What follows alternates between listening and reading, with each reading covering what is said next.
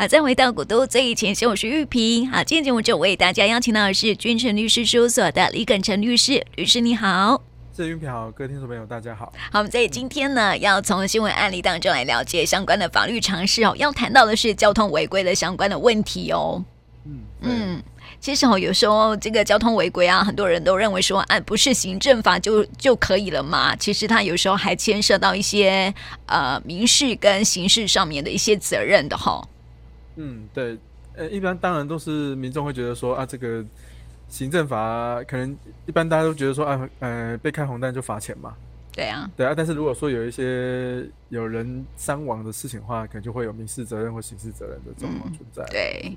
嗯，所以我们还是要多少要来了解一下相关的这个交通违规的一些问题，然后法律的常识。好，现在跟大家来分享这个新闻案例是这样子的哈，就是非常非常瞎哦，就是有一位民众呢，他领有身心障碍者的专用车牌哈，但是最近却收到了于身心障碍专用停车位违规停车的罚单。哎，他不是拥有那种车牌吗？为什么停进去里面还被处以一千两百元的罚单呢？而且哦，这个举发照片上面还很清。清楚的放大了民众的车牌上头呢，确实是有身心障碍的标志哦，就让网友就说呢，哎，罚单是从举发到寄出，经手的人是瞎了吗？都是没有看到这样的标志吗？哦，怎么还被拍到呢？还被检举呢？哈，所以我们来看一看哦，法律是怎么规定身障车位的呢？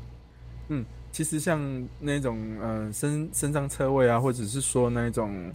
这个妇幼的那个车位，然后其实他们都会有一些特定的这个识别证啊，哈。那因为他这种车位的管理办法都有规定说，你要使用这个车位的话，除了是挂这个专用牌照的车辆之外，那你要在你的那个停车识别证放在呃汽车前面挡风玻璃很明显的地方，哈，来让他们做查验，哈。当然，如果说你已经有挂身心障碍车牌的话，就不需要再出示这种识别证了，这样子。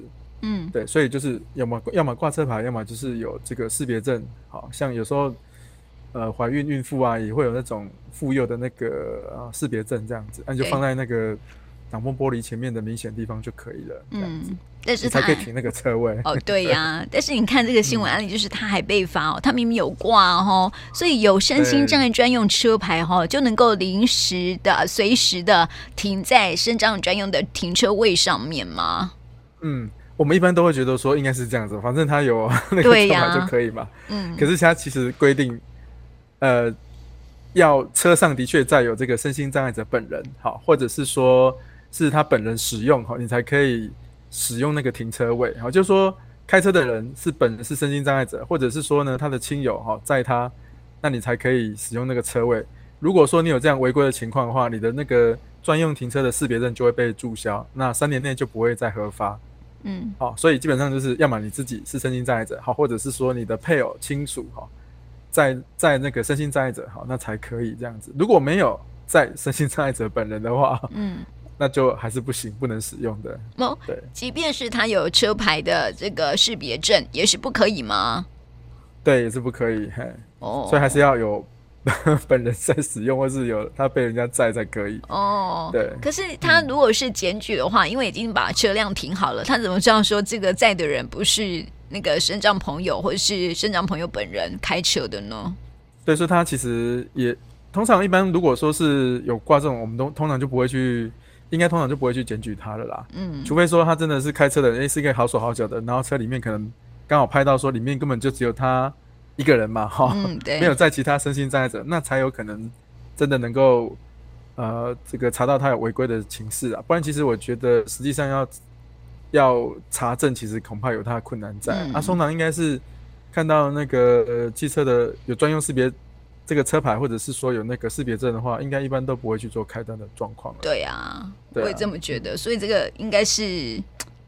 误解吗？这一条规定是这样子，但是实际上执行可能没有那么 没有办法执行到那么彻底这样子。对呀、啊，那这同理可证哈，就妇幼停车格也是不可以乱停的哈。妇幼停车格，它它其实是一个粉红色的停车格位哦。现在在很多的卖场啊，或者是一些公有停车场，其实都有画设哈。所以听众朋友还是不要乱停哦哈。就是说妇幼停车格呢，它是有我们刚刚也讲的说，它有一个识别证嘛，还有呢，你就是车上要有小 baby。小朋友才可以，嗯，对对对，或是孕妇才可以哈，这也是要提醒我们听众朋友注意了。如果违规的话呢，会呃可以被罚一千两百元的罚款哈，也蛮高的哈，嗯、要要要注意一下了哈。嗯好，我们接下来再看另外一个呃案例哦，诶，跟停车位有是有关系哦。这个长期占用停车位的问题，真是很令令人讨厌哦，而且很容易引发民怨哈。那我们看看这个案例，是因为有一位男男网友哈，他住处楼下呢，就然长期霸占车位哦，然后停到车子都开花了。然后这名男网友呢，在连对对都开花了哈。那个男网友他是说他在爆料公社里面 PO 出照片了，好，就是一辆车上面呢都是布满了灰尘啊，可以看得出来是停很久了哦。那么久到呢这个呃挡风玻璃啊前面竟然开出花来，表示它里面积土了哈。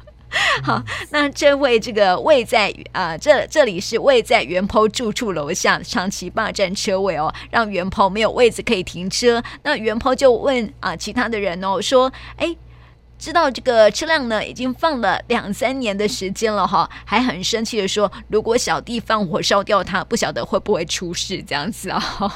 所以我们可以发现说，其实有很多地方啊，包括呃住家附近啊，你都可以看到那种长期置放的车辆，你一看就知道说它停很久了，诶，不是有汽车，有可能还是有机车哦。那怎样算是这个废弃的车辆呢？嗯，一般如果说有这样的一个状况的时候，其实当你就是说啊，看了很碍眼，然后又可能又很脏乱呐，哈，然后可能又停很久，根本让其他人没办法停车嘛，哈。那其实我们台南市有这个处理废弃车辆的一个自治条例，然后等于是我们台南市的一个法律了哈。我们有议会有定这样的法律，就是说，如果它是占用在大陆或是公众通行活动地方的这个车辆哈，那有这样子就是说，他的所有权已经说他要放弃这个车辆啊，那他不要这个车了，有书面放弃，或者说车辆它有脏污锈蚀，或是外观看出来就是这个可能已经是。啊、呃，比如说玻璃破掉啊，或者那个车头已经毁损了哈，根本不可能再开的车了哈，嗯、或者是说已经解体了哈。嗯，那基本上呢，就是所谓的这个废弃车辆了哈。所以如果像新闻中的这个车辆里面看起来，应该可能已经是没有人在使用了哈，那有可能会符合这个第二项哈，就是脏污啦哈，或者是锈蚀破损哈，外观上明显失去效用的车辆。对，那就后续可以就用这个废弃车辆的方式来做处理，这样子。嗯，但是我们又不是所有人，嗯、我们可以去处理它吗？遇到这种状况的话，要怎么处理呢？嗯，如果有这种情况的话，你可以去通报环保局，那环保局就会来看，哎，这个路上有真的有这个，比如说好像是废弃的这个车辆，好像也没有什么牌照的哈。那如果符合这个我们刚刚讲的那些规定的话，那他就会贴一个这个清理通知单，说，哎，你这个。通知这个所有人哈，那个七天内如果你没有清理完成哈，嗯，你要清理完成啊。如果没有清理的话，那环保局就会把你移到这个指定的地方去存放。好，那如果说是有排废气的，哈，就说他我们刚刚讲那个，他如果说是没有牌照的，像像一些电动车或者说机车，它没有牌照的，那就通报环保局。那如果是有牌照的，哈，那你就可以跟那个警察局去举发哈。那警方呢就去贴这个。查报占用道路废弃机动车辆，哈，这个联单反正也是贴在，通常贴在椅座，然后是贴在车体啊那边，也是告诉你说你七天内要清理哈。嗯，那这个啊，如果都没有处理的话，那警方还是会通报环保局来来做这个移置。嗯、那环保局在公告一个月，如果都没有人来认领，就会按照这个废弃物来做清理。那车牌就会通知公里监六公里的这个公路的这个监理机关啊、来做这个报废的登记。对。对，那通常你有车牌，警方应该是可以查得得到那个车主啦。嗯，没错。警方可能就直接打电话给车主，说：“啊，你这你这台车还要不要用啊？嗯，怎么样？”对呀、啊。如果联络不到，当然就会贴这个这个啊查报占用道路废弃机动车辆的这个联单，然后再寄单子给车主这样子。嗯嗯，对。有的是放在上面都一层灰的，有没有？更夸张就是 这个 po 文说长出一颗花来了这样子。更夸张，蛮扯的，真的是很扯哎、欸，表示真的是放很久了哈。嗯、那你看啊，啊就是说如果有车牌的话哈，其实还是要缴，每一年都还要缴牌照税耶。没有在用了还要缴牌照税，你不会觉得合不来吗？对吧？有可能就是对啊，他可能觉得哎，这个车也也也也不想开，还是怎么样状况这样。嗯、但是你除非你都没有财产嘛哈，不然其实这些税金政府机关应该要追讨，应该都还蛮快的啦。对呀、啊，是啊，所以还是注意一下啦。自己废弃不要，我觉得可以赶快去报废哈，然后还可以拿到一笔的奖励金哦。不是说很多，但是有一笔奖励金是可以拿的哈，所以听众朋友还是要注意一下啦哈。好，那另外呢，我们再谈谈这个也是停车的问题哈。有一个网友呢，在脸书社团还是爆料公社上面哈，就说自己有啊是一辆黄牌重机的车主哈，最近呢收到一张罚单，说他在去年二月二十四号的时候呢，将爱车放在路边停车格的时候呢，结果啊他。就被其他的人在三月二号检举啊、是停车车种不依规定，并且罚款六百元哈，让他完全不能够接受哦，而且还错愕的大喊说：“哎，黄牌重机不能够停机车格，那现在连连汽车格都会被开罚了。”所以我的黄牌机车到底要放在哪里呢？这贴文一出啊，网友也纷纷在下面留言回传说，开单的远景不合格，检举的是低能呵呵 等等的这些的话语，这样子啊哈。所以真的很纳闷呢，黄牌机车这种重型机车不是应该要停在汽车停车格位是对的吗？所以什么是？嗯、我们先来了解一下哈，什么是大型重机？那大型重机要怎么停呢？嗯，现在的交通安全规则其实里面都有规定到说，我们的大型重机、重重型机车，然后就是指说你的气缸总排量、排气量啊是超过两百五十立方公分的两轮或是三轮的这个机车，好，或者是说是电动机车的马达跟控制器最大输出率超过四十马力的两轮或三轮机车，当然这个认定上可能就是由监理站他们在做认定了哈。嗯、那大型的重型机车哈，其实。它的规定就是说，你停车就是基本上就是比照小型汽车的行驶跟处罚的规定。好，那当然如果有特殊的这些标志、标线或是号志的话，那当然就是按照这个号志去行驶哈。比如说，你可以在快速道路上行驶，或是特定道路上行驶，但是你不能骑到高速公路上面去嘛。嗯，对。那如果是，所以说像这种案例就是两千五、两百五十 CC 以上的这个大型机车的行驶跟停放，基本上就是跟小型车一样，所以它也是停在。这个小型车的停车格里面的哈，那一个小型车的停车格哈，可以停一辆以上的这个大型的重机了哈。那当然这个呃停车费当然是各自计算了哈。嗯、对对，那如果你没有这样停的话，可能会被处罚这个六百到一千两百元以下的这个罚款了哈。嗯是，哎、欸，所以我可以理解了哈，这个汽车车主哦，他们的想法，说我那么大的一个格子，然后你重机一台停在那里，好浪费空间，大概有这种的观念吧，所以就被检举了，这样。对啊，其实我们一般人在看都觉得，嗯，好像真的还蛮浪费空间，真的蛮浪费空间的哈。但是如果说有那个两台停在那里，我就觉得还好。对，两台就好，对不对？就还好了。只是一般的摩托车可能会觉得，哎，这里有人停，哎，我也停下去好了，所以就变成乱象。会变这样。所以这是我随意乱想想的话题了。只是可能会有人会这么这么觉得啦哈。不过呢，还是要依照我们道路交通管理处罚条例的规定哦，就是说这个黄牌以上的重型机车啊，它是可以停机汽车停车格位的哈。但是机车停车格位是不适合的哦，也是会被罚款的哈。那、嗯、对，那如果说哈，对罚单的内容，这个举发的内容非常的不服的话，哎，我们可以怎么处理呢？嗯，其实你可以提申诉，然后呢，如果还是不服，还是提可以提这个行政诉讼啊，就是呃告政府，然后让法官来做裁决。好，所以它的流程就是说，你收到呢这个违规通知单，就是我们一般讲的红单啊，你不服的话，你可以跟原来的这个举发机关去陈述，或者是向裁决中心去陈述。啊，那如果你对申诉结果不服哈，那他会有一个申请裁决书下来哈，那你就可以向这个行政法院哈去提起这个行政诉讼，让法官来看看说，哎，他开单呢，就是有没有相关的证据，或是符不符合这个法律的规定哈，那让法官来做一个裁决。嗯，那如果法官觉得说，哎，这个警警方开单可能没有证据，或是说开错了哈，那当然就会撤销这个。罚单了哈，然后再让这个行政机关去做处理，这样子。嗯，对。那如果地方法院判决输，那个你还是败诉，那你还是不服，那你还是可以提到这个高等行政法院去了哈。嗯，这是我们整个行政救济的一个流程哈，就是申诉好，然后呢再走行政诉讼这样子。会不会很麻烦呢？欸、其实蛮麻烦的啦，就是通常就是你收到红单，就是三十天内就会去提升那个陈述嘛，哈，你申申那个做陈述。那如果陈述还是驳回你，那当然就是三十天内去提行政诉讼。嗯，那行政诉讼法院可能就是也许也是要耗费两三个月的时间的哈，所以。这整个流程下来，至少要半年以上的事情才会结束，这样子、哦、真麻烦。对，那有些人呃，当然了，有些人就说啊，不能罚少少的就算了。但是如果罚很多的话，还是要争一口气这样子哈、哦，还是可以去。有人会不服嘛？对啊，嗯，嗯就像我们之前有谈到那个单手骑车的问题，哦，或者是说，哎，警方可能呃拍那个违规的照片，但是拍的不清楚，哈、哦，嗯，对。或是拍照的地方其实他没有违规啊，那当然他会觉得说，那我接受这个罚单，我不服气。嗯，对，那有有提这个行政诉讼，然后被法官这个撤销罚单的案例出现了哈。嗯，对对，嗯、所以这个还是可以去做申诉的哈，维护自己的权益这样子哈。所以相关的这个呃流程呢，刚刚李律师也特别为我们来说明了。如果不清楚的话，其实网络上面都会有一些交战手册。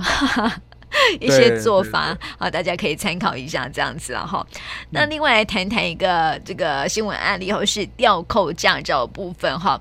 因为陈姓男子呢，在去年初哈驾驶大货车进入高雄市区，结果呢就被警方依在禁止时段内违规进入该路段开罚九百元哈，并且记违规点数一点哦。那因为陈姓男子呢一年之内交通违规已经达到了这个六次哈，必须要吊扣驾照一年。那他。又是靠这个驾驶为生的，好，所以接到罚单之后呢，就哇就觉得说严重了，然后他就以家境清寒为由哈，请求法院准予撤销扣照的一个处分哈。所以有时候呢，真的是不小心违规那么多次，然后又没有去注意的话，真的是诶会让自己的生计遭受到一些影响哦。所以我们来看一看哦，法官是怎么说的呢？嗯。法官就认为说，哈，你你自己本身是职业驾驶啊，哈，嗯，那你一年内却被记点了违规点数六点以上，这样的驾驶态度可能很难被社会大众认同了，哈。那扣照呢，不会丧失你去找其他工作的机会了，哈。所以认为说他的请求是没有理由的，那就驳回他的这个请求。那当然他还是可以再上诉了，嗯，对。所以那实际上，哈，有时候我们也真的会遇到这种，他真的是靠驾驶。这个为生的那个司机了哈，嗯、那他可能有酒驾，或是像这种违规点数的状况出现，那他可能问说：“那律师，我可不可以说哈啊，我真的是要靠这个过生活啊，家里都靠我啦，哈，嗯、可不可以去请请请法官哦考量这一点哦，把那个这个吊扣或吊销的这个处分给撤销掉？嘿，嗯，但是呢，法院在做考量这个要不要撤销或这个吊扣或吊。吊销驾照处分哈，其实不会去考量说你是不是家境清寒的哦，是因为而且如果你又是职业驾驶的话，法官对这种呃这种职业驾驶的伦理哈会更特别注意啦。嗯，对，对，所以比较难用这个理由哈，去法院撤销这个处分这样子。本来想要说用这个家境清寒为理由，我叫请法官网开一面了哈，但是因为确实啦，他如果是以驾驶为生的，更应该要注意交通安全呐，对不对？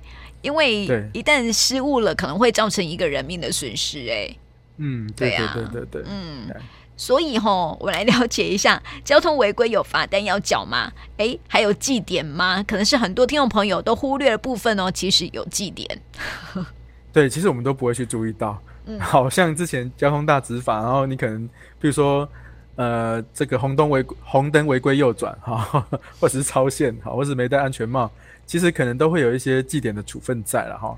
那如果说，呃，就是如果你在六个月内违规记点达六点以上的话，你可能会被吊扣驾照一个月。好，那一年内吊扣驾照两次的话，那你再有违规记点的违规行为，就会被吊销驾照。哈，所以它其实是，那你吊扣驾照或是吊销驾照的这个吊扣驾照这个期间呐，或是你吊销吊销驾照状况的话，你你基本上是不能够再驾车上路。如果你在如果你被拦查到的话，就会处罚六千元以上一千两一万两千元以下的这个罚钱啊！而且，如果你是吊扣情形的话，还会再吊销你的驾照。好，那你吊销驾照，你就基本上是无照驾驶了嘛？哈，会有这种状况哈。对。那一般我们违规这个记点的规定，它其实蛮多的了哈。像如果你是在高速公路违规，或是违规揽客，或是超速，或是争道哈，违规超车、违规转弯、违规回转哈。或是不服警方的指挥稽查，哈，那当然是一点，哈。那如果是装载货物不依规定哈，或者是说超重哈，或者是呃的这种情况哈，那就当然就是记两点哈。那如果你是蛇行或是拆除这个消音器飙车哈，逼车或是闯红灯红灯右转哈，或是肇事致人受伤，那这是三点哈。那还有五点可能就是职业驾驶的问题啊，就是说你领有汽车驾照的这个驾汽车驾驶人哈，违反这个。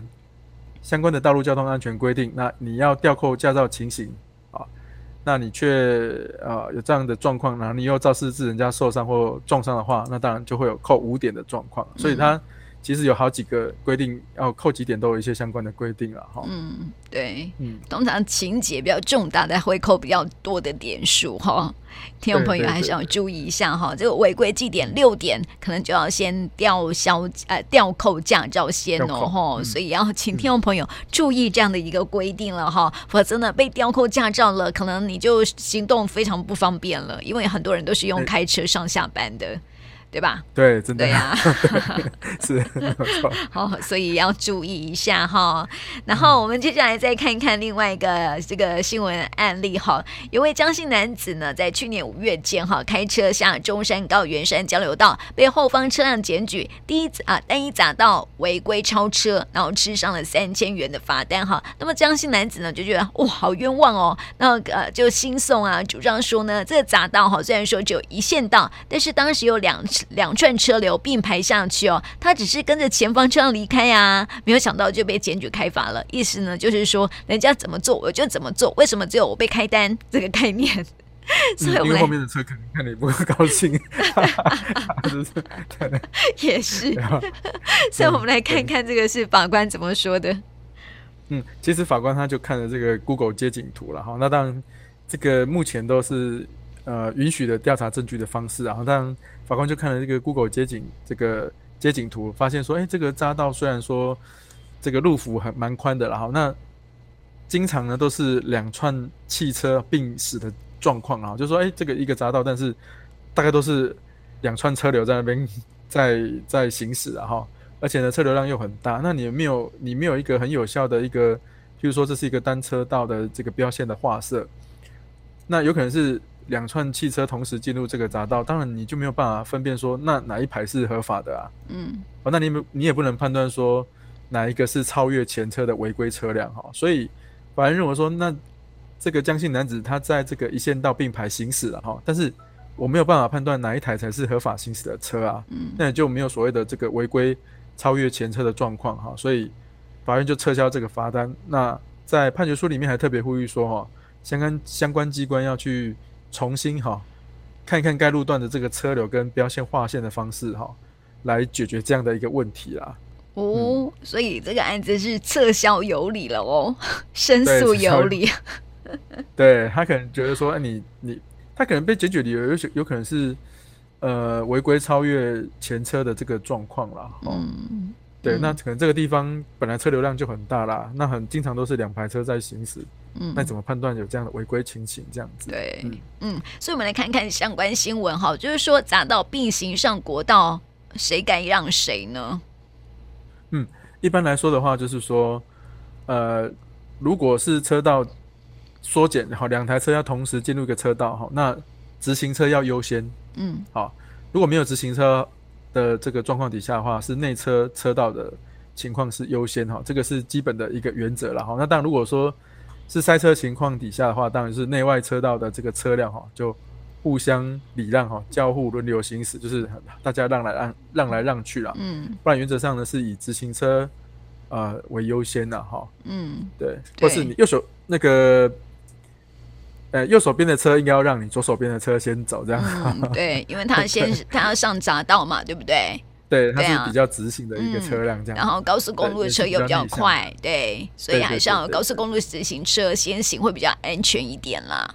照理说是这样子了哈，所以这个相关的规定啊，其实哈，就是在我们的诶考照的内容当中，其实都有，但是很多朋友都把它忘记了，然后在上路的时候呢，才发现违规，然后就被开罚了，或是被记点了哈。有时候呢，是因为违规了之后呢，可能还伤到别人，所以呢，就会有一些民事上面的问题哦。所以呢，希望大家还是把交通清啊，交通规则把它看清楚哈，才不会麻烦上路哈。所以呢，今天的相相关的新闻案例呢，就跟大家来分享喽。也谢谢李耿成律师，谢谢你。是，谢谢云平，谢谢大家。